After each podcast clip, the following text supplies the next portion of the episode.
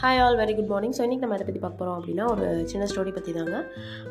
லைஃப்பில் சக்ஸஸ் ஆகணும் அப்படின்னா அதுக்கு ஒரு மோஸ்ட் இம்பார்ட்டண்ட்டான ஒரு இன்க்ரீடியண்ட் இருக்குது அந்த இன்க்ரீடியண்ட்டை பற்றி தான் இப்போ நம்ம பார்க்க போகிறோம் என்னங்க ஹார்ட் ஒர்க்கா டெடிக்கேஷனா அப்படின்னு கேட்டிங்கன்னா அது எதுவுமே இல்லை. அதெல்லாம் விட ரொம்ப இம்பார்ட்டண்ட்டான ஒரு இன்க்ரீடியண்ட் ஸோ என்னென்னு இந்த ஸ்டோரியில் தெரிஞ்சுக்கலாம் வாங்க.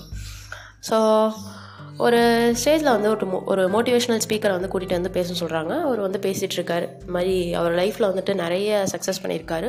ஸோ அவர் வந்துட்டு ஒரு சக்ஸஸ்ஃபுல்லான பர்சனாக இருக்கிறனால அவர் கூட்டிகிட்டு வந்து பேச சொல்கிறாங்க அவரும் வந்து பார்த்திங்கன்னா ஹாப்பியாக எல்லாருக்கும் ஸ்பீச் கொடுத்துட்ருக்காரு ஒரு ஆடியன்ஸில் இருக்க ஒரு பர்சன் வந்து பார்த்திங்கன்னா அவரை பார்த்து ரொம்ப அப்பா உட்காந்துட்ருக்கான் மூஞ்சி இறுக்கமாக வச்சுட்டு உட்காந்துட்ருக்கான் அவன் வந்து அவரை பார்த்து கேட்குறான் உனக்கு என்னப்பா நீ வந்து ஜெயிச்சிட்ட அதனால நீ சந்தோஷமாக பேசுவ.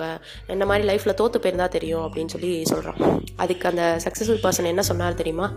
ஸோ இல்லை நண்பா நான் வந்து ச ஜெயிச்சதுனால நான் சந்தோஷமாக இல்லை.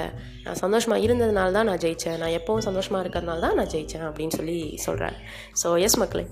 நம்மளோட லைஃப்லேயும் பார்த்திங்கன்னா நம்ம சக்ஸஸ் பண்ணணும் அப்படின்னா அதுக்கு நம்மக்கிட்ட இருக்க வேண்டிய மோஸ்ட் இம்பார்ட்டண்டான இன்க்ரீடியன்ட் அந்த மெயினான இன்க்ரீடியண்ட்டே ஆட் பண்ணலன்னா எப்படி? ஸோ நமக்கு வந்துட்டு ஹாப்பினஸ் தான் சக்ஸஸ் கொடுக்குன்றதே தெரியாமல் சக்ஸஸை நோக்கி நம்ம ஓடிட்டே இருக்கோம். ஸோ ஹாப்பியாக எப்போவுமே வந்துட்டு நம்ம இருந்தோம் அப்படின்னாலே கண்டிப்பாக நமக்கு சக்ஸஸ் கிடைக்கும். And with this note thank you all மக்களை. Bye take care